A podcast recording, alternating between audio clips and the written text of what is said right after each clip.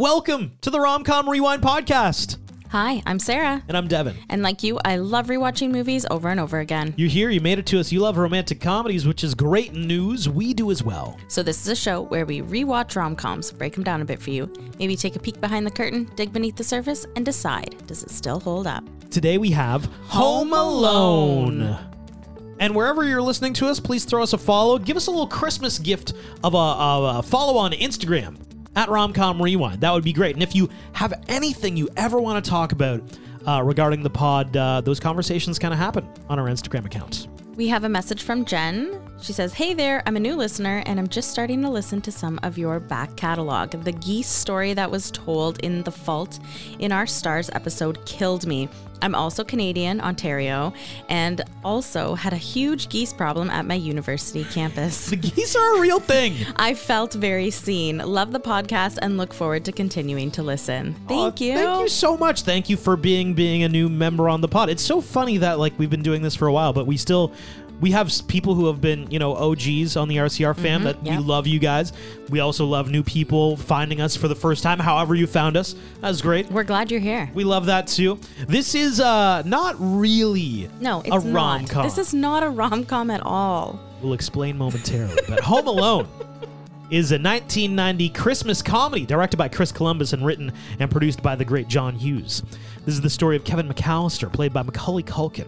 Kevin is the youngest son of the McCallister family. We meet Kevin during a wildly chaotic time when his and his uncle's family they're prepping for a trip to Paris the following day, and after an outburst by Kevin, he is sent to the attic to sleep the night.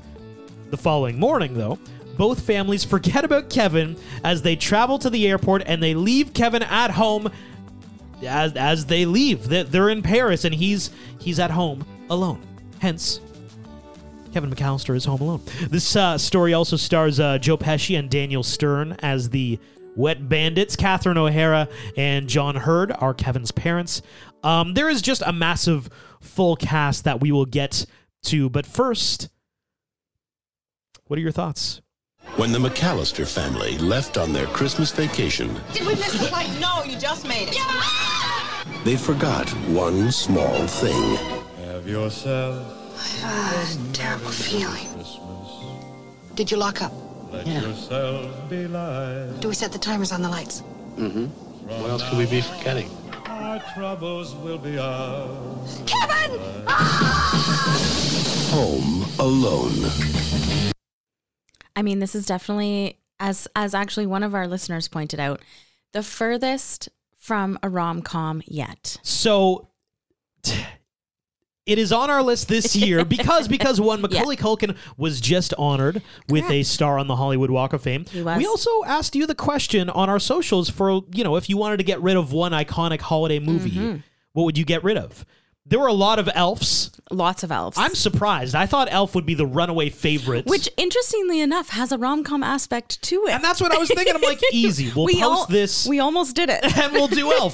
and then a lot of you were like, well, I don't like Elf. Uh, the Santa Claus was also on there. Yeah, the Santa Claus. And How the Grinch Stole Christmas, mm-hmm. the Jim mm-hmm. Carrey version. Yep. So the, the fewest amount of you disliked Home Alone, if that makes Correct. sense. So that's what we're doing. That That's why we're here. I guess there is a family love aspect in to it. this movie. And I think families love this movie and people love this movie and they watch it every Christmas. There you go. Or holiday season, right? So for them, maybe there's love for the movie. And we have made slight departures from the rom com field in the past. Every now and then. This might be the furthest, but we still assume you you might be watching this over the holidays. This is one of those movies that I will watch every year yeah, if I have the opportunity. I I agree. If it's on TV, if we're we're scrolling through the uh, the guide and it's on, I'm like, oh, I love this one. Disney or, Plus, by the way, is where you can watch. I was going to say, or streaming service Disney Plus. They have a whole Home Alone collection that you can like look at all of them. There was one actually recently released in 2021. Yeah, um, Interesting reviews on that one. Haven't re- haven't watched that. Although one. there is a unique fact towards that one that we'll oh. get to at a certain point. Okay, but. yeah.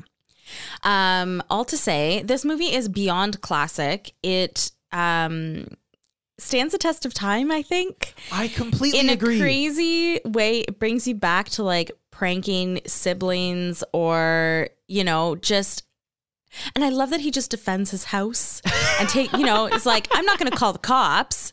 No, I'm no. I'm gonna defend my house with like crazy GI Joe characters on the floor and ornaments on the floor and irons getting hit in the head and BB guns, cans, BB guns, flammable gases. absolute flame. Let's let's. How did he know this? He didn't have Google. How did he know how to make a homemade Whoa. flamethrower? Great question. Because I wouldn't. Yeah. Well, uh, you remember Axe body spray? Yeah. I definitely burned myself and my friends Oh. with that, so I think that's what. But if you don't have it, and I don't know any aerosol can. I don't actually That's know though. true. You're right. I don't know how. He did a great job. And that is probably my favorite part of the entire movie. Is that your favorite part? I love, yeah, I love the pranking. Absolutely. yes. What are your thoughts on the movie? Oh, my my thoughts are the same. Like I said, I could watch this every holiday season. There are certain movies that it's like it doesn't feel like Christmas until I've watched X, Y, or Z. And you listening, you might have that for yourself. For me, it's either the Jim Carrey, How I How the Grinch Stole Christmas, or it's Home Alone One or Home Alone Two. Those are kind of my three. I need to watch one of them. Um, and you're right. It in every way imaginable imaginable this is like the perfect holiday comedy it it has love it has family it has hilarity it has ridiculousness but like well done ridiculousness you can watch this in 2023 and it still holds up it still stands the test of time Right. if you watched it in 1990 you'd be like this is this is a This is masterpiece hilarious. it was then and it is still now. And especially in the early 90s, there are some movies that really don't age well. This one ages perfectly, I think. And I mean, I, the one thing I'm like, oh man, they're all so mean to Kevin. Yeah, off the top, totally. But they are. but they And- redeem themselves. Well, but it really makes you immediately, it galvanizes you to be like, I'm on Kevin's side. He's being mistreated. Everybody's against Kevin. Yeah. And he's the hero of the story in the first 10 minutes. And I love that. It's so true because when he's left behind, you even have more empathy for him. You're like, oh man, okay, we got to make sure nothing happens to him. Totally. You empathize with him immediately. Absolutely. They do such a great job of putting you immediately on his side. Even though he's a little bit of a stinker sometimes, you still A little like- stinker. Yeah, a little stinker. You're still like, no, but Kevin Kevin McCallister is my guy. Mm. And and he carries that through the film with all of his precocious little moments, you know. He I think he's the original precocious rom-com child. Not rom-com child, but you know how like in a lot of movies, especially the Hallmark ones, there's that child who's just so uh, zany and interesting. Yeah. It, it all started with Macaulay Culkin in this film, I think. But let's dive in. So the movie starts off with the whole family packing, and it's absolute chaos. Everybody's running around, yelling, talking, talking to one another, talking to themselves, trying to pack. There's a police officer there trying to talk to everyone to find out what's going on and where they're going, but everyone in the house ignores him. Pardon me, are your parents home? Yeah, but they don't live here. Tracy, did you order the pizza? Oz did. Excuse me, miss. Are your parents here? My parents live in Paris. Sorry. Hi. Hi. Are your parents home? Yeah? Do they live here? No. No. Why should they? All kids, no parents. Probably a fancy orphanage. Kevin has to pack his own suitcase, but never has before, and he doesn't know how, and no one will help him. We do meet the old neighbor, old Mar- old man Marley, who Kevin's brother Buzz says is a recluse, supposedly murdered his whole family. And of course, Kevin is immediately scared and terrified of this old man who's just honestly shoveling his driveway and salting it, Yeah. making sure nobody slips. While the chaos is continuing, the pizza arrives and Buzz eats Kevin's pizza, but Kevin gets pissed and tries to tackle him, knocking over all of the milk that was on the the um, the cabinet, all over the passports, with one of passport being thrown out accidentally. Now, I think it's actually a plane ticket, not a passport, but I swear I saw a passport. okay? Sarah's I convinced that was a passport. Kevin, after this eruption in the kitchen, is sent upstairs and everyone treats him absolutely terribly. They say he's such a stinker. You have to go upstairs, like, go away. Kevin's mom, Kate, brings Kevin upstairs, but before that, she pays the pizza guy and then talks to the police officer who is still standing there.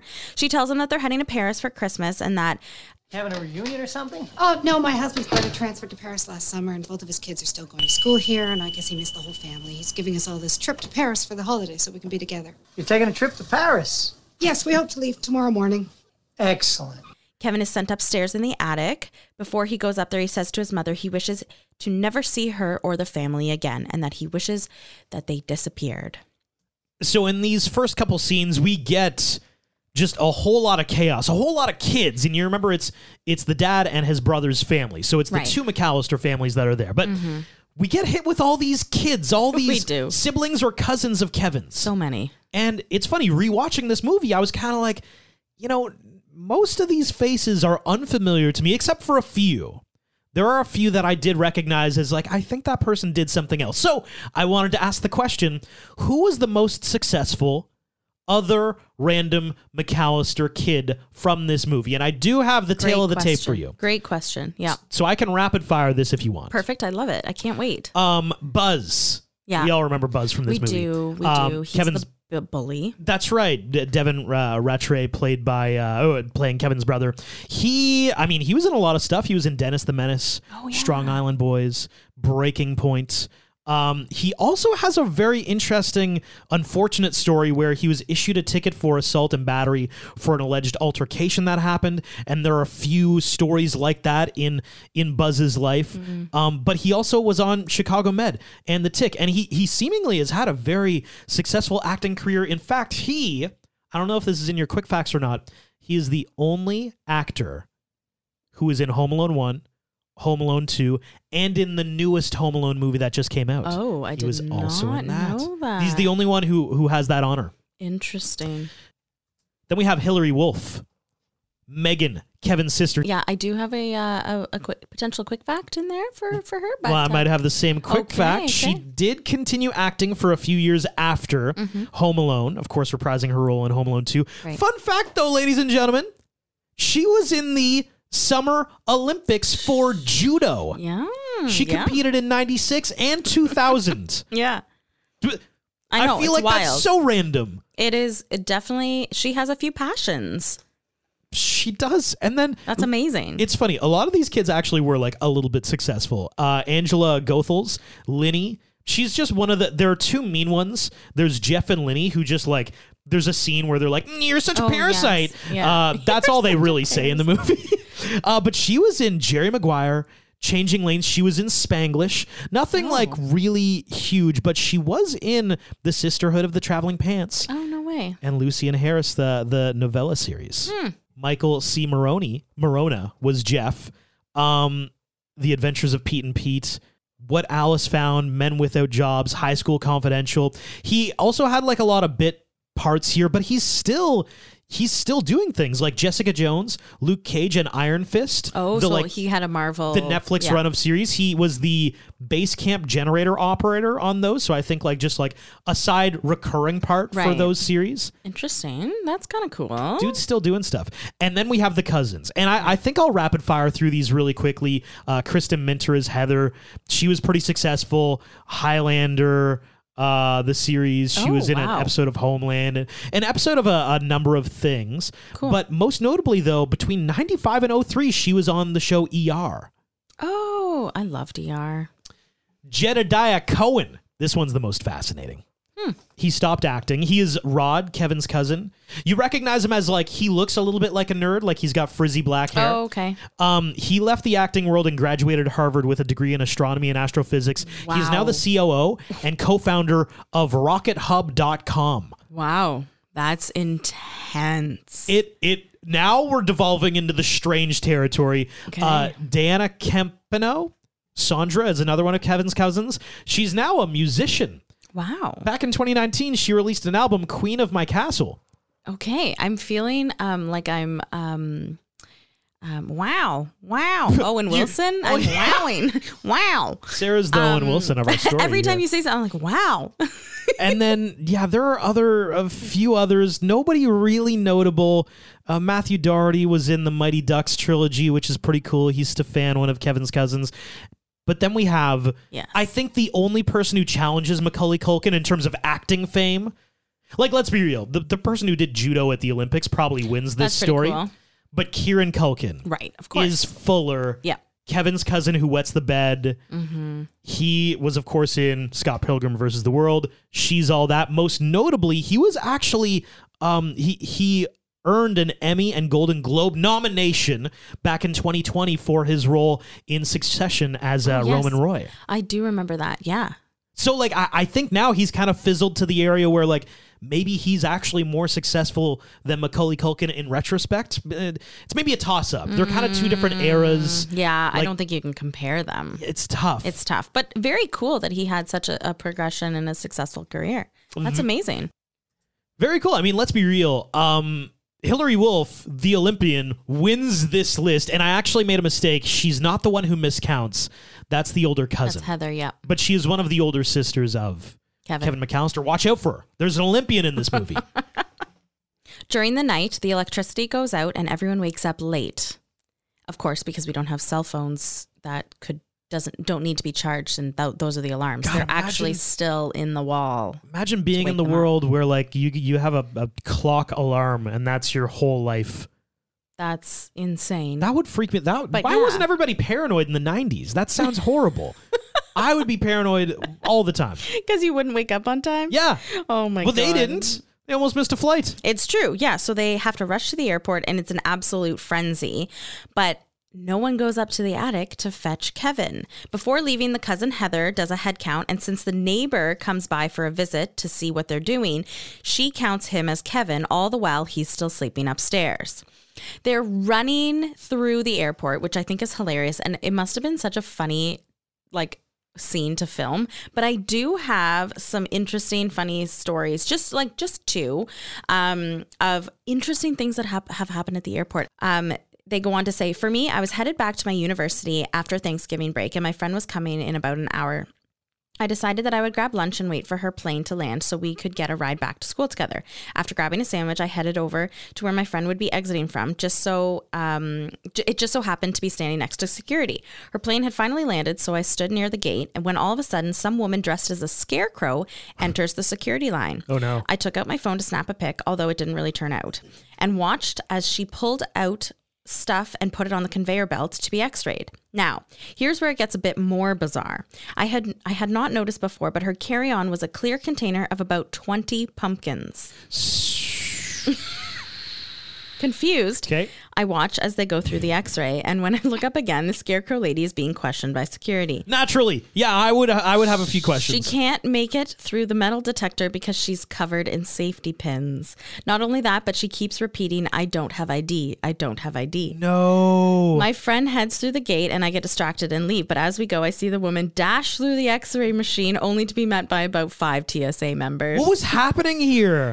Why is this person in Why a is this person a scarecrow with no With- ID? No, you know what? What I get is why were there 20 pumpkins?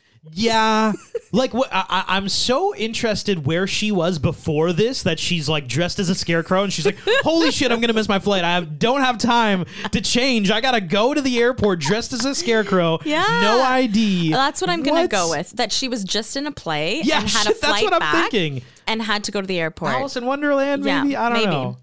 Um, this this next one, I once nearly missed a flight because I was sitting at the wrong gate. I was tired and didn't realize it until it was time. I heard last call for my flight and my name, and I started running like an MF through the airport. How are you at the wrong gate? Isn't that what every okay? You listening? You've done this before. We've all done this. You get to the airport ahead of time. No matter where your gate is, you always physically go to it. You check like three times. You just look. I just need to know that it exists. Oh, A thirty two. You walk there. You see there it is, and you make sure the flight, the correct name, the correct number, the correct airline. You're like, okay, and then you go and have a beer somewhere completely different, but like you now know that it exists. I do at minimum. It's true. I do also have to say I read a ton of stories about how they were sitting in a restaurant drinking a beer and didn't make their flight because they drank too much. Like they forgot about the flight. Fair enough, but I guarantee 100% of those people at least knew where their gate was. That's a good point. And then lost track of time at the at the bar. But you're right, they call names of people like 3 times. Oh my god, like sometimes more. Oh, you know what? I just thought of when we were flying home from um, Europe one time. Do you remember we sat on the tarmac in the no, well not in, but we sat at the gate on the plane for 45 minutes waiting for three guys to come on the plane. What? Yes, and we waited there, and they totally did the walk of shame coming on because they had were still drinking from the night before. and they forgot what time it was, and then they ended up having to get like they were Scarecrow Lady, but just not dressed up. Oh my god, that's Mm-hmm. ama- I have no recollection of this. Yes, it was. uh Yeah, and you know what? They and I think why I remember it is because they sat like right behind us. And They and were the the the airplane was packed. They were three missing seats. They were empty, and it was them. So in another life, I, I know exactly why you remember this story so well, Sarah. is because in another world or another life, Sarah is a TSA agent. Oh okay, she is. If you. Any faux pas in an airport, Sarah will bring it up. She'll if it's like we're boarding zones one and two, and if a lot of people get up and don't get on the flight, Sarah will be like, "Look, that's a zone three person who tried to get on." No, no, no. I Shame don't understand why people wait. And we've discussed this on the mm-hmm. podcast before. It's a big bugaboo. And several of you reached out saying it was a bugaboo for you too. So you all, like, some of you agree with me. So while we're talking about the flights for Home Alone, Mm-hmm. I've got a question. How much do you think those flights actually cost? The tail of the tape Chicago to Paris at Christmas, 11 coach tickets, four first class for the adults. It's nonstop, round trip. We- We're led to believe that they'd never make a, uh, a transfer or anything. And it's on American Airlines. Not that that matters, but it's just we have the, the data up to even the airline. Okay. I'm, so how many tickets? Uh, 11 coach, for first class. Okay. I think 10 grand for the, no, five grand for the first tickets altogether. Okay. And then for the 11 coach tickets, I think it's going to be, I think that's 10 grand. So 15 grand. 15 grand is Yeah. what we're going with. $35,320 is the estimate for that in trip. 1990 or are we talking ti like now? 1990, yeah. Holy mackerel Dude, it's Christmas time. That's a round trip yeah i forgot about christmas from I Chicago to Paris Christmas. and back. I think I think you undervalued the four first class. i think i did Four i was class gonna is say wild. 10 Actually, I think you undervalued both. well yes i would have probably said 20 so i still would have undervalued it You know what? While we're talking numbers too, really quickly, I can fire this out as well. Yeah, How much it. do you think uh, the Home Alone house is worth today? one no 2.1 million 2.1's a very good guess. Okay. You're right in the middle, actually, Sarah, because Zillow estimates that today that property is valued at about 2.3 million. oh But, and it's on Lincoln, Lincoln Avenue, by the way, like they know kind of, you know, the uh, realtor.com, however, estimates it at 1.94 million. interesting So, I mean, it's a disgustingly large house. it's a beautiful house i wouldn't use the word disgusting for that house I think it's disgusting. Just we're we're millennials. We look at stuff like that. We're like they probably paid like twenty cents and a, a candy wrapper for it back would you in live whenever there they bought it. would you live there I would, but it's worth. Same. It's so Same. unaffordable now. How much? Right. How much did Kevin McCallister's dad pay for it back in the day? oh probably like 400000 Exactly. The- That's just a stab in the dark. welcome to 2023, ladies and gentlemen. now it's 1.9 freaking million dollars. amazing. Wow. So they make their flight just in time, but no one noticed notices that Kevin isn't there yet. Back at the house, Kevin realizes that um, he has made his family disappear. This is what, he thinks. Yeah. That everybody would normally still be there, but that they're not. So he doesn't think like he doesn't realize that they've all left him. He's pumped that he's made them all disappear, starts doing all the things he's normally not supposed to do. On the plane, the moment uh the like the moment feels off and Kate kind of acknowledges it and she's like something something's wrong. I'm forgetting something. They run through it and then she remembers, "Oh my god, we forgot Kevin." And there's actually a few breadcrumbs that I think you're going to talk about in quick facts that lead to Yeah, maybe know. some foreshadowing. Foreshadowing that you you uh, honestly I've watched this movie like 10 times. I didn't realize that. Oh, I realized right away what that was. I mean, you kind of mentioned the one that like Yeah. Mm-hmm. the the tickets, the Kevin's tickets were thrown in the garbage. I did not notice that at all. And that would be why, I mean, I say this in quick facts, but that would be why um, the person collecting their tickets to run on the plane doesn't say, hey, you have an extra ticket here. Who's Yeah. missing? Yeah. So they figure all of this out that Kevin is missing when they're already up in the air. We see um, back at home that the cop, the police officer at the beginning of the movie, is actually a burglar The Wet Bandits. and have cased the street uh, for him and his friend Marv to rob all of the houses over the holidays. They call it the Silver Tuna. the big tuna, is the McCallister's McCallister's house, um, and that they're going to go through the, the basement door. Kevin wakes up and hides under his parents' bed when he hears them trying to break in. Of course, it's locked. And uh, the burglars leave, realizing someone is still home because the lights turn on. Back in France, they're going to try and book themselves a flight home right away. Kate calls the police department to get somebody to go and check on him, but she won't be able to get a flight, but stay stays at the airport while the whole rest of the family goes um, to uh, the the house that they're staying at, the other family, and uh, Kate stays there for standby. Kevin realizes that he shouldn't be afraid, goes outside, and then the scary neighbor um, sees him outside, and Kevin runs back inside. So much so that when the cop does come to check in and do a wellness check to see how Kevin's doing, he refuses and is too afraid to answer the door. So the cop calls um, the police station saying, like, no one's home. We're good to go. This woman's a liar. Tell them to count again. That is gross negligence on the Um, part one, of the police I also department. don't think that that would happen. Yeah. Like, they would probably do a follow up at a later point in time oh, if they didn't get confirmation that they saw the, the the little boy who's at home alone and he's eight. yeah, seriously. Back at the house, uh, Kevin gets ready for the day and steals Buzz's money and heads out, but sees someone in their neighbor's driveway saying, Hey, I thought they were out of town. The burglars are there robbing the place, and they also find out that the McCallisters is empty, or so they think. Kevin goes to get a new toothbrush, and as he's there to pay for it, old man uh, Marley scares him once again, and Kevin runs away, not paying for it. The shop clerk runs after him, only to sick a policeman on him for shoplifting for a toothbrush. Yeah. I couldn't get over that. I was like, oh my God, really? For a toothbrush, this little eight year old boy. Maybe he just wants clean teeth. Good for him. Yeah. As Kevin is walking home, the wet bandits are leaving the other ho- the other house and they almost hit Kevin and the one wet bandit smiles at him like the police officer did. Kevin realizes, "Hey, I know this guy." And they fall the wet bandits end up following Kevin down the street and Kevin runs away. He runs to the church and they can't find him, so they end up leaving. Kevin runs back to the house ready to defend it.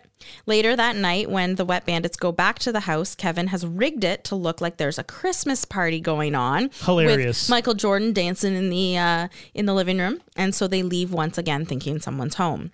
The poor pizza guy gets run off by the uh, movie that Oh, Kevin plays. This is almost my best scene. So funny. I, I in Home Alone 2, it's actually my best scene when he's in the hotel. Oh, because yeah. they use the same Oh like similar clips of the same yes, like fake movie. really the fake we'll movie made for this movie. Yeah, Mhm. um, almost my best scene when he does it to the pizza guy, but Home Alone 2 had a better one. The mom is begging to catch a flight out of Paris, and after giving a couple basically everything she has on her, she gets a flight out. Back at in Chicago, Kevin goes grocery shopping, and the teller can't tell what's going on, but acts like like everything's totally fine. My best scene. Is this your best scene? Th- okay. Because this is the pinnacle of precocious Macaulay Culkin having a, a conversation because he's he's grabbed.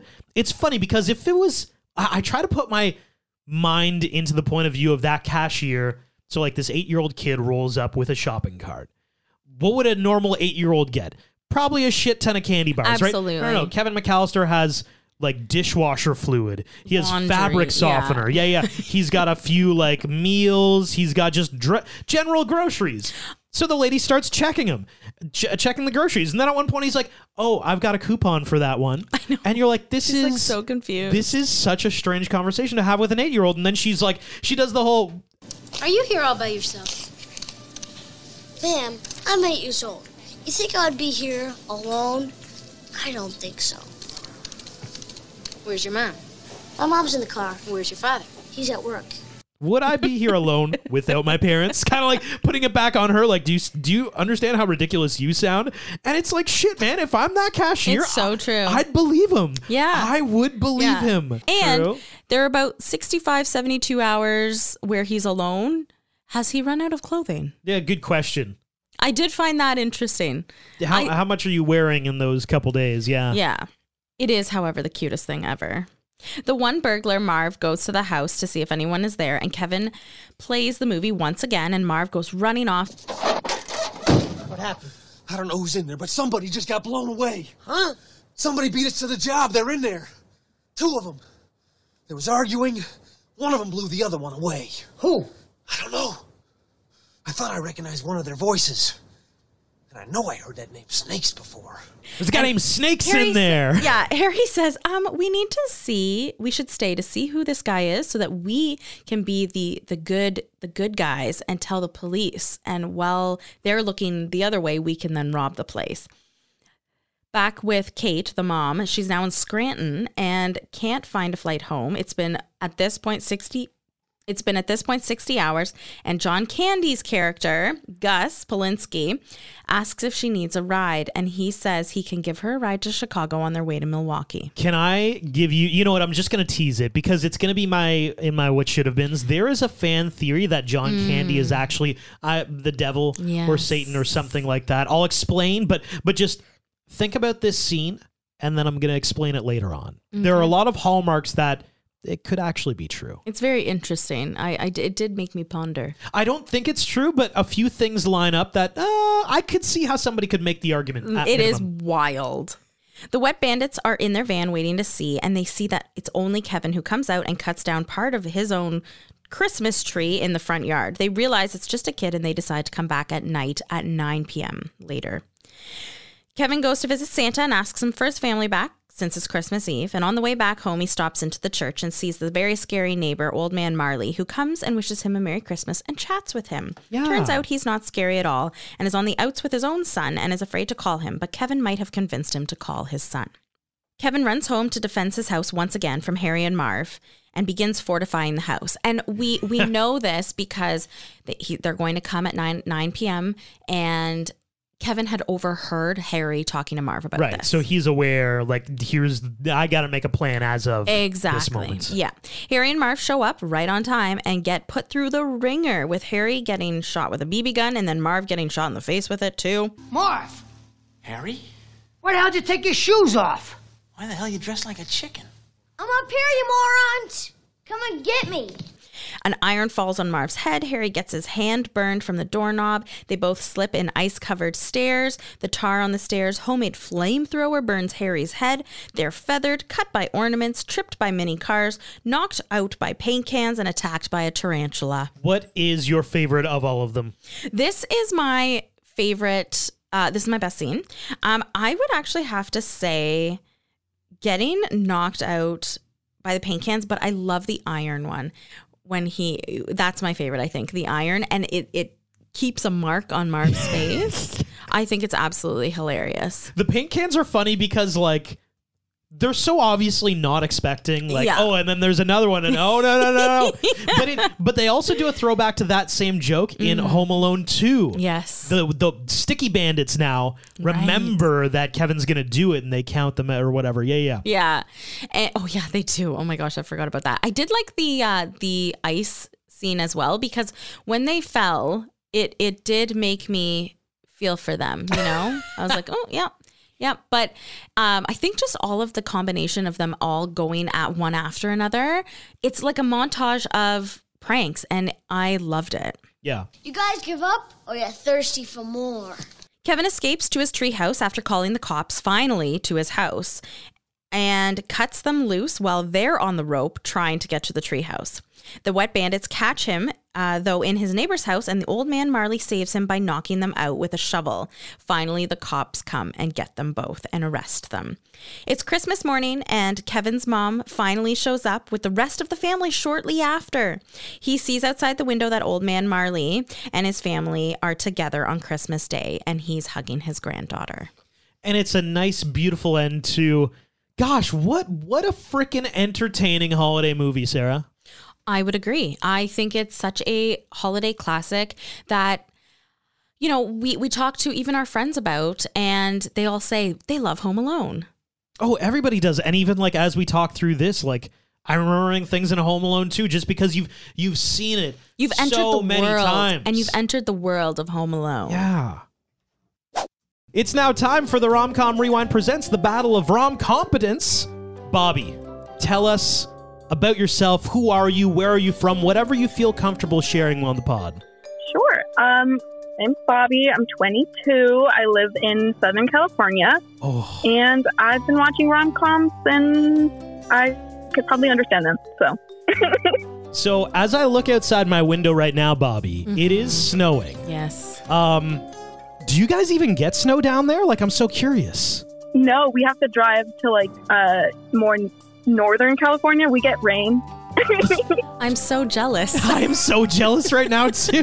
God. I'm jealous of you guys. I love the snow. Whoa, we should we should do like a the holiday Oh my uh, God, yes, a house a swap house at some point. Yeah, yeah, you can come up here. uh, a- Just actually, me and a bunch of movies. actually, on that note, Bobby, what's your favorite romantic comedy of all time? Ooh. Ooh, It's probably a tie between 27 Dresses and Mamma Mia. I, I think I consider it a rom com. I, I agree. I agree as well. Those are great choices, by the way. Do we have any Mamma Mia questions on the po- on the uh, battle no, today? No, ah, we don't. shoot. But I kind of wish I had. You know, that would have been fun. Oh, Some- you would be dominated. if So, Bobby, I mean, you you know this, but the deal that we find on the pod is that one resoundingly, you know, the RCR fam, you you who listen to the pod, you love the quick facts and you love an opportunity to be on the show and maybe test your romantic comedy knowledge with ours. And we also love to meet the people who listen to our pod. Hence, hence why you're here today. So, um, I'm going to leave the studio in moments. I'm going to walk away. Sarah will ask you three romantic comedy trivia questions. You answer those questions to the best of your ability. I'll come back into the studio. I will be tested on those same questions as you, and we will discover if you are more rom com than your friend Devin. Is that fair? Fair. All right. Okay. Well, then I'm leaving. Goodbye, everybody. Goodbye, Devin. See you later. Just waiting for him to leave the room. All right, so you will have 10 questions on the board for each question. Question number three will be multiple choice. Are, Okay. we, are we ready to go? I'll follow review. Okay. Question number one What clique does Rizzo belong to in the movie Grease? Can you say that again, please? Yep. What clique does Rizzo, the character Rizzo, belong to in the movie Grease? Oh, uh, the Pink Ladies. Yes, correct. Good job. All right. Question number two. In the movie Never Been Kissed, what was Drew Barrymore's character's nickname? Oh no. You can do it.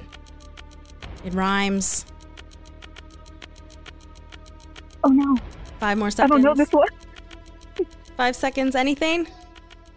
Uh, uh, uh, baby? I don't know. Good guess. You know what? That's a good guess because it isn't another rom com, but it is incorrect. And finally, question number three. In the movie Four Christmases, what does Brad's brother love to do? A. Cook. B. MMA. C. Ride horses. Or D. Kickbox. B MMA. Correct. Fantastic. Good job. All right, I'll bring Devin in. Come on in. Okay, I'm back. I'm back. Okay, he's back. How All well right. did she do? She did two out of three. Hey, you're Great making me work. showing. Yep. Great showing by Bobby. How are the questions, Bobby? Um, first one, last one, easy. The middle one, had no idea. hey, okay, watch out for the middle one. I got it. All right. All right. Well, hit know. me. I'm sorry I let you down, Bobby. let you down.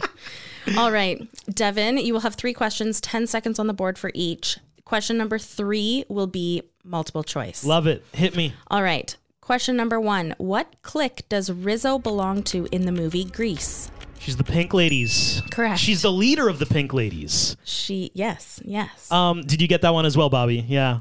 I did. She's going to rule the school. yeah, exactly. All right, question number two. In the movie Never Been Kissed, what was Drew Barrymore's character's nickname? Never. Oh no. I did let Bobby know that it rhymes. You have five seconds left.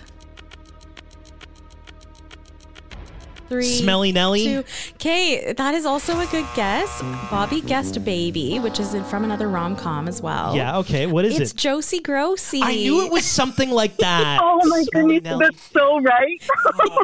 And you know what? I Man. was going to make that one multiple choice, but I thought it was easy. No. Yeah. No. That's not. So I now know All right. The final question. Oh, is multiple choice? I got to get this. Yes. In the movie Four Christmases, what does Brad's brother love to do? A. Cook. B. MMA. C. Ride horses. Or D. Kickboxing. Oh. MMA. Correct. Yes. That's uh, Jon Favreau's character, right? yeah. I remember because he's like, he's absurd. He's hilarious Yes, in that. he is. He is. Oh my God, Bobby, we're going to overtime, girl. Yes. Okay. So Sarah's gonna d- do whatever she's doing, and I'm gonna explain it to Yeah. you. Um, basically, we need something that um, neither of us just know off the top of our heads, but something that we can quantifiably guess and get close to. Think like The Price is Right, you know. So Sarah is going to look up the box office gross of a movie, and we need to guess how much money that movie made in theaters, and she'll tell us if it's either domestic or international, because I feel like that does. Keeping in the theme of Christmas. Yeah. And since we already spoke about the movie Four Christmases. Oh yes. What was the box office total worldwide for the movie Four Christmases? Okay. Um, So Devin's thinking really hard. Okay, he's writing something down. So when he when he shows me his number, I'll I'll get you to. Uh, hold on, I'm gonna oh, write down mine, and she's gonna say hers Okay. first. I've got mine written down. I've got mine in. All right, Bobby, Okay. what do you think? Um. Ooh. Okay. Eighty-two million. Oh, that's good. Okay, and Devin, Well, I've got 104 million. 104 million. Devin, you take it. Oh, how? What was it? It was 163.7 million. Oh my god! I know. I was actually really surprised too. And you know what's funny? I was gonna. I was shooting in the 90s. okay. Neither of us had much faith in this movie, apparently. Apparently. It was like one of those good bad movies, so that's why I didn't think it would do that well internationally. You are I so right. totally agree. Yeah. It's like it's not an A list, but it's a good B list, if that makes sense. Like it is funny, but like there are plot holes there. See, it is it is one of my like I love that movie, but uh, yeah, I was also thinking like just under a hundred or or a hundred. So yeah, yeah. Go ahead, Dev. Well, I was just gonna gloat a little bit. That brings my record Oh to my six and four for the uh, Rom Com Rewind presents the Battle of Rom Competence. But it's always, regardless, it's always great meeting uh, you who listen to our pod. So thank you, thank you, Bobby, for joining the show. Yes, thank you so so much for coming on today, and it was so lovely chatting with you. Thank you. This is like what this. You guys were my top rom com or top podcast. Yes, so yeah. thank you. Well, thank you for listening because we honestly can't do this without without you. So we really appreciate it. Oh, thank you. Quick facts. Joe Pesci deliberately avoided Macaulay Culkin on set because he wanted Culkin to think he was mean. The movie originally had more scenes of the family in Paris, France, but test audiences wanted to get back to Kevin. Absolutely. Catherine O'Hara revealed in 2014 that Macaulay Culkin still calls her mom. That's adorable. I don't know if you saw them most recently uh, when he got a star. On the Hollywood Walk Yes, of Fame, Catherine O'Hara, Catherine O'Hara was there. Oh, Yeah. It was beautiful. The picture Kevin finds of Buzz's girlfriend was a picture of a boy made up to look like a girl because director Chris Columbus thought it would be too cruel to make fun of a girl like that. the boy that was used in the photo was art director Dan Webster's son. Joe Pesci was used uh, was used to adding profanity to most of his scripts and kept forgetting that he was filming a family movie during his character's on-screen outbursts. So the director advised him to stay fridge instead of the F word. A lot of Joe Pesci's unintelligible maned mutterings were his way to avoid cursing. It is tough going from. I think Goodfellas also came out in 1990, so it's weird to do Home Alone and also Goodfellas Just in the bit. same year. I get it for Joe. Yeah. John Candy shared all of his screen time with Catherine O'Hara in this movie. The two previously worked together on SCTV from 1980 uh, from 1976 and were good friends. Candy died on uh, Catherine O'Hara's 40th birthday and she gave a tearful eulogy at his funeral. Although John Hughes was fiercely defensive of his screenplay and insisted that everyone deliver his lines as written, he allowed his friend John Candy to impro- improvise. Joe Pesci and Daniel Stern felt indifferent about the movie's potential during shooting, so they intentionally gave over the top performances, neither one of them believing that this movie would become a massive success. Imagine a couple years later, they're in New York City, like another one. Really, another one. This was so good. Macaulay Culkin's stunt double was a very short 30 year old man. Everyone on set was amazed with how mature and professional Macaulay Culkin was. Joe Pesci told Entertainment Weekly, Mac is not like a nine year old, he's an old man already. Marv's lines, Why the hell are you dressed like a chicken? and maybe he committed suicide, were improvised by Daniel Stern. Writer and producer John Hughes was worried that mothers would never believe a family could forget one of their kids. Chris Columbus recalled John really filled in every possible logic hole, and the audience always bought it. The director Chris Columbus's bigger fear, biggest fear as a kid was burglars. It's part of why he wanted to make this movie. John Candy played the role of Gus Polinski as a favor to John Hughes and was paid scale, Screen Actors uh, Guild minimum wage. Um, he actually made less than the pizza guy. Really? Yeah, the character was inspired by real life Jan Polka King Lewan, who lived in Pennsylvania and whose polka band really did do tours around the world. John Candy filmed his part in only one day, albeit a 23 hour day. Um, almost all of his dialogue was improvised, and his part was potentially partly inspired uh, by the character he played in Planes, Trains, and Automobiles as well. Also written and, yeah, produced by John Hughes. When nine year old Macaulay Culkin got tired on set, he would just lie down on the ground and sleep between takes. Roberts Blossom considered this movie one of the high points of his career after its release. Blossom said kids would often recognize him from playing Old Man Marley and asked, Aren't you that guy? The concept for this movie originated during the filming of a scene in Uncle Buck, also again written and produced by John Hughes, in which Macaulay Culkin plays a character who in- interrogates a would be sitter through the letter opening of the front door. Although the part was written uh, especially for Macaulay Culkin by John Hughes, several um, other people were auditioned by the director Chris Columbus. According to the DVD commentary, Columbus was hesitant to cast Culkin because um, Hughes had so recently had him in the movie Uncle Buck and didn't want to appear as a pushover in the in the film community. It was only after auditioning all the other young actors that um, Culkin was, in fact, the best choice for the part. Macaulay Culkin was only allowed to work on set five hours a day because of child labor laws, and the crew planned out the scenes around his schedule, putting him um, on camera alone a lot. The wax and plastic snow used in this film was given to the Lyric Opera of Chicago when shooting finished. It uh, has since been used in numerous opera productions. The boy who played Kevin's cousin Fuller is Macaulay Culkin's brother, Kieran Culkin, and this was his film debut. There is a legend that Elvis Presley, who of course died in 1977, made a cameo in this movie. Oh my God. So hear really? me out, hear me out.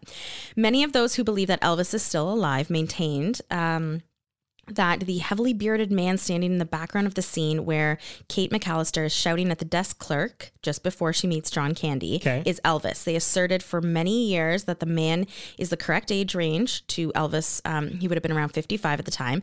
Makes a head movement movement that Elvis frequently made during concerts, and that no record has ever been found about this particular actor's participation in the movie.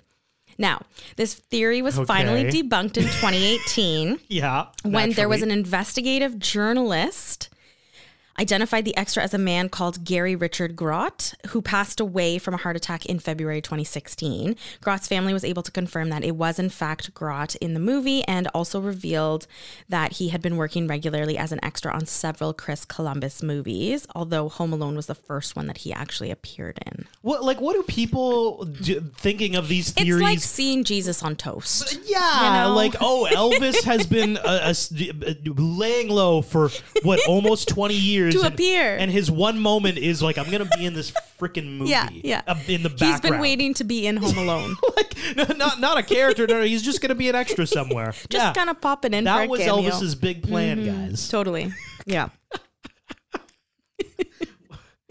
Keep going. The police station was actually a high school office, and several of Chris Columbus's family members made cameos in this movie. His mother-in-law and his daughter Eleanor Columbus were passengers on the plane. His wife Monica Devereux Columbus was a stewardess, and his father-in-law played the police officer who gives the line, "Tell them to count their kids again." The fake movie Angels with Filthy Souls was the first thing to be filmed. Uh, I've also heard a few other things were first to be filmed, but um, they didn't have a very big budget for this movie, so everyone liked starting out this movie on something with cardboard sets. Joe Pesci's character, uh, Harry Lime, was named after Orson Welles' character uh, from The Third Man. Chris Columbus had a storyboarded. Uh, he had storyboarded a few scenes in which Kevin would have dreams where the house comes to life. One included the evil furnace in the basement, which would come to life and chase Kevin up the stairs on all fours, and another where several toy nutcrackers would come to life along with the house. The scenes, however, were way too expensive, around a million dollars to film, and on such a tight budget, they decided to drop them. There's obvious foreshadowing in the beginning of the film when Kevin attacks Buzz and spills milk all over the counter. Peter tries to clean up the spill and save the passports and tickets. As he throws a wad of net wet napkins away, he throws a plane ticket away by mistake. I actually thought that there was also a passport in there myself. the ticket can be seen in the garbage with Kevin's name written on uh, on it with black marker. The next morning, also by mistake, he was left home alone. But he, uh, so you're saying that his flight was that he didn't have a ticket to the flight anyway? Well, there's also the piece that the um, the person taking their tickets didn't say, "Oh, you have one extra ticket." Right. Right. So they never had the ticket, is what you're saying, Sarah? Yes. What? I know. That's clever. Producer John Hughes originally brought on Chris Columbus to direct National Lampoon's Christmas Vacation in 1989, but even before cameras could roll, Columbus came to the realization that he would not be able to work with Chevy Chase after meeting him. And so, even though he desperately needed the job, um, he decided to quit the project. He was worried that it would be a career ender, but then Hughes brought him this movie to direct, and which became obviously a massive hit later, earning six times the amount of money Christmas Vacation did with a budget of almost $10 million less. Christmas Vacation is also a classic, but It is, yeah, yes. y- Home Alone is just It's just wonderful. that transcendent Mhm. level. This movie was still playing in theaters when the director Chris Columbus's next movie called Only the Lonely was released into theaters. This movie finished 11th, Only the Lonely, while the latter movie, of course we know it as Home Alone, finished 5th during its opening weekend.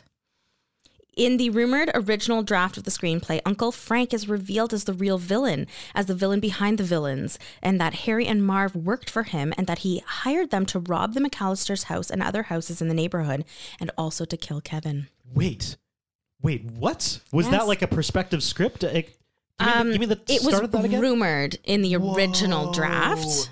Because they do tee up how cheap he is. Yes. Almost every And scene with him and he really money. hates Kevin. He hates Kevin. He does steal on the plane. I, don't know, I think it's Yes. cutlery or something The, uh, the ridiculous. the yeah something I can't quite remember. Yeah. wow. Hmm. During the I've made my family disappear montage scene, Kevin imagines several members of his family saying horrible things to him. All of his memories appear as scenes in this movie, except for his brother Buzz threatening to feed him to his tarantula, which isn't seen anywhere in the standard edit of the movie. Kevin ends up letting his macaroni and cheese get cold while enacting his one boy defense of the house, leading to many people questioning what happened with it and if Kevin even got to eat the macaroni. Apparently, Google thought the same thing, and in 2018, they re- they released an ad where Macaulay Culkin is about to eat the same dish, only to see the clock ring nine times and hearing Harry and Marv drive up. Culkin just asks Google Home to run Operation Kevin, lock all the doors, turn on all the lights, and run the Roomba with a basketball ath- um, athlete cutout, and happily finishes his meal. That was a, I remember that when it came out. that was classic. Me too. It was. It was a really good throwback. This film was such an unexpected massive financial success throughout the world that its distributors, 12th Century Fox, postponed the release of their other Christmas 1990 release, Edward Scissorhands, as they were worried it would suffer financially due to the huge success of this movie, Home Alone, and competing uh, against the other Disney film, Honey I Shrunk the Kids. Although the latter has already been had already been released to um, the U.S. movie theaters, the release uh, to the rest of the world had was changed. Edward Scissorhands was given a staggered release, and uh, in 1991. Filming began on this movie in February uh, on February 14th, 1990, and ended on May 16th, 1990. And then it was out by that November. Correct. Wow. Kevin shooting Marv in the forehead with Buzz's air rifle. Um, the caps weren't real and were animated in post production. I was gonna say that was one scene I noticed that I'm like, ah, I think you're breaking skin at that at that range. Yeah, you know, definitely. Um, this was the highest grossing comedy at the domestic box office for over 30 years until finally surpassed by Barbie this year. Wow. What yeah, I kind of want to check. Yeah, that's But- interesting. The iron and the blowtorch are the only traps Kevin, Kevin isn't showing setting up in the house. To get Macaulay Culkin to memorize his lines, Chris Columbus bribed him by promising he'd let him play his Nintendo, and the strategy worked. Hilarious. The makers tried to make the stunts um, look as painful as possible, as per John Hughes' philosophy that pain is funny. However, when it came time to film, the stunts looked so realistic and painful that the crew didn't even laugh or want to look at the camera monitor, afraid that the stuntmen had really hurt themselves, which they never did. Uh, the stuntmen tried so hard to fall backwards through the air as high as they could. Um, for years afterwards, such stunts were then called the Home Alone stunt. To- okay, are, are you talking about like all the the toy cars when they're Toy in cars the hallway at the bottom falling of the backwards stairs? off the ice. Yeah. Some of those, yeah, they they hurt my back. Uh, Oh yeah. I was like, ooh, that really hurt. I feel like John Hughes is right to a point where, like, uh, when I was a teenager watching this movie, I thought it was. It. Now that I'm an adult, I'm like, ooh, that's I'm like, oh, my back already hurts. that's back pain for really- a while. Yeah, they need some Robaxacet for sure. You're after gonna have this. a huge hematoma for sure. So, a board game based on this movie was published in 1991. Uh, during the dinner scene fight, uh, or tra- sorry, during the dinner fight scene, they used a rubber chair to smash Kieran Culkin, who plays Fuller's, uh, face up against the wall. In early August 2019, the new owners of 20th Century Fox, the um, Walt Disney Company, announced that this movie would be one of the first batch of existing Fox movies to be remade, intended for the Disney Plus streaming service. Fans of this movie joked that it would um, that would only be short movie, as Kevin only needed to call using a mobile or cell phone. Yeah. It's currently unknown if it will be a, a sequel or a reboot of the movie. Additionally, it's unclear how Disney will approach the comedic violence, especially as many doctors have said that the what the Wet Bandits went through would actually be life threatening or fatal in reality. And there's also a fan theory that suggests that the character of Kevin grew up to become the character of Jigsaw in the Saw series of movies. Wow. Yeah. I, I do agree. Like so so I, I thought of that first part you mentioned when they were in Paris and they get to all the phone booths because first of Right. all, pay phones barely mm-hmm. exist anymore. Yeah. But the mom was like, Okay, everybody, call every phone number you can remember. And it's like nowadays it would be like it's just in your. I don't your even remember shit. I just, you know, yeah, mm-hmm. exactly. Yeah. it's all on my phone. Who's in my contacts? Who can get over there? She even had a book of phone numbers, right? Yeah, that's right. That's right. And they all had to try to find an open payphone. She kicked some lady off the payphone. I Just know, like, yeah. Rome as you go, baby. We're okay. Make that phone call. For the toboggan stunt, they built a ski ramp on the stairs and did a test with nobody on it, and the toboggan flew over 30 feet. So they installed a brake system on it to make the stunt safer for the stuntman. But when they did more takes, uh, it was going too slow. So before shooting another take, the stunt coordinator turned off the brake switch right as the director yelled action, and that was the take they used in the final product. Really, that to this day, that's one of those things. I want to do that. As a kid, I always wanted Yeah. to. Do, I never did it, obviously. Yeah. But I always thought that that would be so cool. Same. the only screen time Joe Pesci uh, has with Kevin's family is uh, in this movie, and as well as Home Alone 2, is at the beginning of the uh, of the movie when he is at the McCallister's house impersonating a police officer. His co-star. Um, Daniel Stern plays Marv, doesn't have any screen time with Kevin's family in the entire movie. When Kevin asks the shop owner if the toothbrush is approved by the American Dental Association, That was so funny. I know. She inspected it and instead uh, she says, I don't know, hun. It doesn't say. The ADA seal has been applied to products such as toothbrushes since 1931, so it would have been there. She was looking for a seal and should have uh, told him that if the seal wasn't there, it wasn't approved. During the staged Christmas party scene, Kevin is wearing an orange speaker like device around his neck. This is a 1970s novelty item known as a laugh box and is the source of the laughter that's audible throughout the scene. The laughter is difficult to hear over that music, but if you listen closely, you can. Uh, and when the camera focuses on the mannequin spinning on the record player.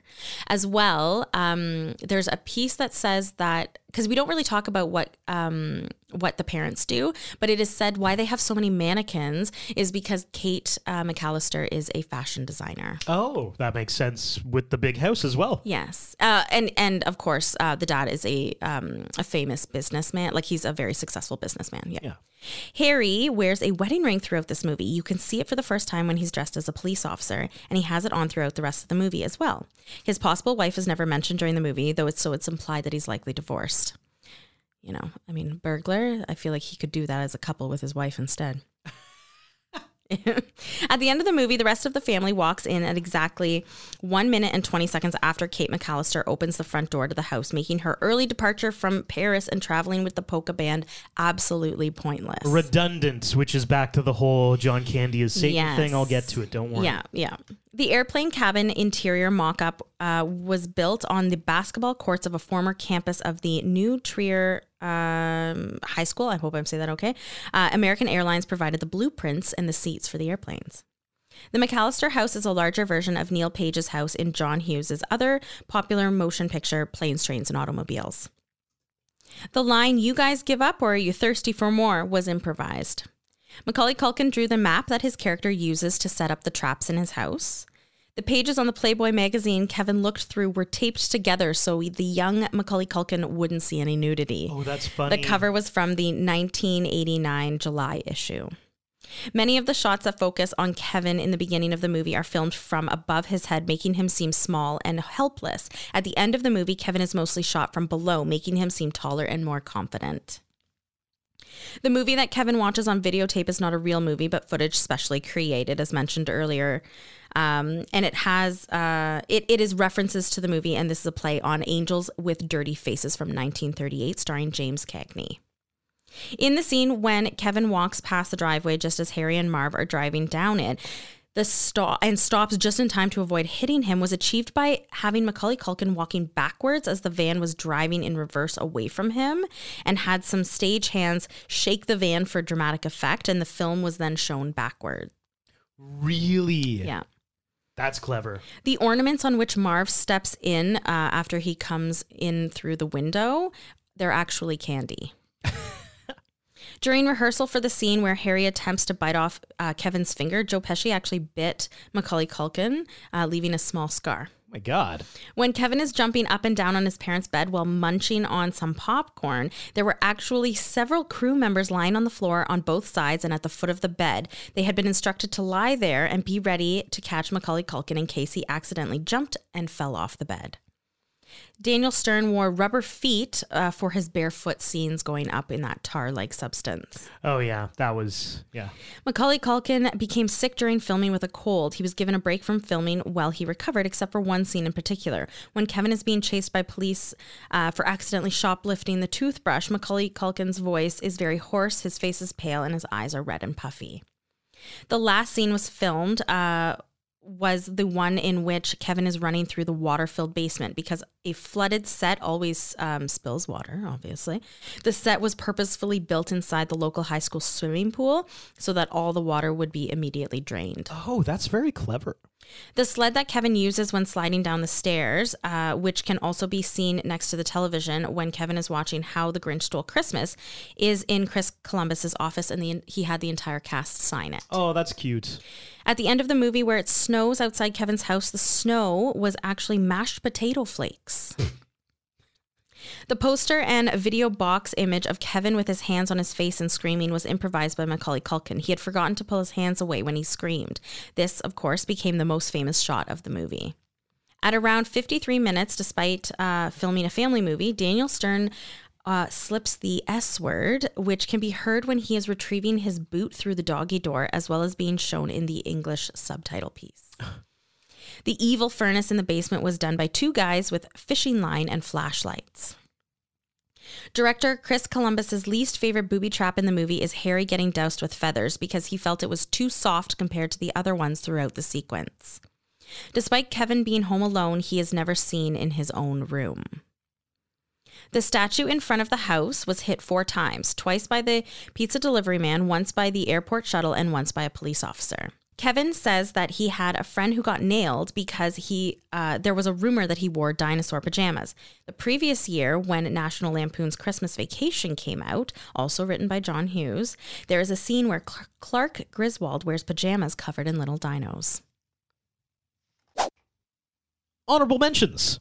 Okay, my honorable mention is that statue that gets hit four times throughout the entire movie. I love a I guess you could call it a full circle moment or or a joke that's run through through the entire movie, but it's just small enough but you but big enough that you catch it still. Yeah. Like I, I appreciated it. You know, the pizza guy hit it twice, um, the airport guy hit it once, you know, and it's just so funny because you're like, oh, there it goes again. That poor the poor statue. Why have it there? And it's, you know, I think it is a hallmark of something that they did really well in like 90s movies. Yeah. Where, like, you know, they storyboarded out, we're going to make this joke four times. Right. And they, and they followed through on it. But it, it's kind of a hallmark of like, there was a thoughtful process with this movie. They're like, we're, we know exactly where this joke's going to happen. It's going to happen four times. It's going to be hilarious. I love it. So my honorable mention is there is a theory with Home Alone Okay. that John Candy is the devil.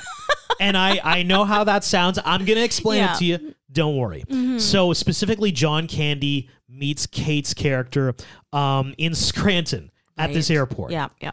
Here's why we think John Candy is the devil. Mm-hmm. Because so so remember Kate, she's arguing with this person trying to get a flight to Chicago. And John Candy is kind of just off in the background. You can see him. He is, yeah. She says, and I quote, if I have to sell the, my soul to the devil himself. She literally says those words. Yes, yes. You can Yep. quote her on it. Mhm. And then all of a sudden, boom, John Candy's He's character right is there. he's interested all of a sudden. Hey, where are you going? What are you Oh, we're like a traveling bunch of polka players. It's almost as if his ears perked up in that scene.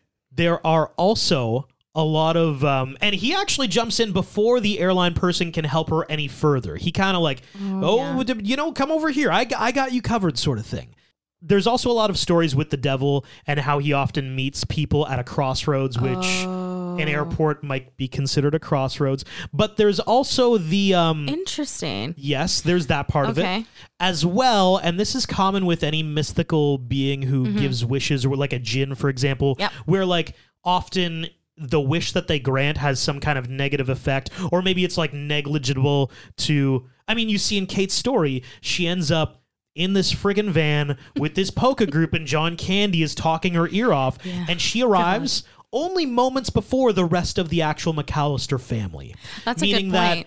taking that deal with the devil, selling her soul to the devil, was probably negligible to just her staying in Paris with her family and getting the natural flight home. Right. So yeah, I had heard this theory. I really didn't dive into it like this. That is crazy, but kind of. And I talked about the the one about Elvis earlier in our quick facts. Oh yeah, that's right. The Elvis thing This being in the background. This one is a lot more plausible than the um Elvis still being yeah, the Elvis story is a little weird. and and the last piece of evidence, and I mean there are a few other things like the way that Kate agrees, she physically says yes to the deal with the devil, all that Mm, right, kind of right. stuff. But it's also common for the devil to have an instrument, like you know, the devil went down to Georgia. He was playing a fiddle. John Candy is the devil, ladies and gentlemen. At least I don't know. I wouldn't like. It's a Christmas family movie. I I I don't know. I'd like to feel that it's still wholesome. What should have been? What could you even? What should have been this film? I'm I'm honestly racking my mind of what I would change. Um, the only thing I'd change is you didn't need a Home Alone three. Um, that's my what should have been for the whole franchise, the whole series. You didn't. One and two were great. As soon as Macaulay Culkin was out, just call it there. It's funny because I was going to say I'm glad my what should have been was that I hoped that they would have had a sequel, which they did. they did. But if they obviously they did a Home Alone three, four, five, and six. Um, And now a recent one too. I and- wish they would have continued maybe one more with Macaulay Culkin and then maybe just kind of pivoted slightly so that when they recasted the the person, it just was a little bit of a different story.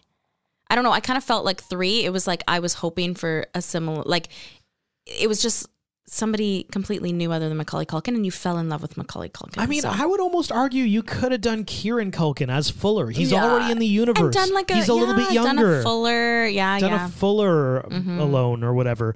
Um, because yeah, like one and two are excellent. Yes. Three, there's like you're going from like icon to like that was a C list movie. Well, you know? you want to know what's really funny is throughout the entire movie, I was waiting for the scene in the park where the pigeon lady was there. Oh, that's Home Alone too, baby. I know. We gotta I watch know. that next. And I was it was so funny because I was waiting for it and I was like, oh, okay, okay, okay. And then I'm like, clued in. No, that's the one in New York. Come on. All right, well, we got to watch it now. Rewatchability. So this one's kind of different because it's not a traditional rom com. So I, I Correct. like Thirst Factor is And it's and it's Impossible. different. Yeah. So for us, I mean, it's not in the rom com realm. So I don't think we're gonna keep like we're gonna uh we're not gonna judge it in the rom com realm. So I think you and I can both agree this is a fantastic holiday family movie. Oh. And we would give it a five. I mean, s- the soundtrack is impeccable. John Williams on this soundtrack. The story, the imagination of it. I think so many movies have chased what Home Alone did perfectly. Yeah, outside of, let's say, Thirst Factor and chemistry, and even the chemistry between the actors is great, but like, yeah, fives Yeah. across the board. And this has been the rom-com rewind of Home Alone. Wherever you're listening to us, uh, please throw us a follow, subscribe. I don't know what you're listening on, but just you know, gi- give us some love this holiday season, and also follow us on Instagram at rom com Rewind. Thanks for listening.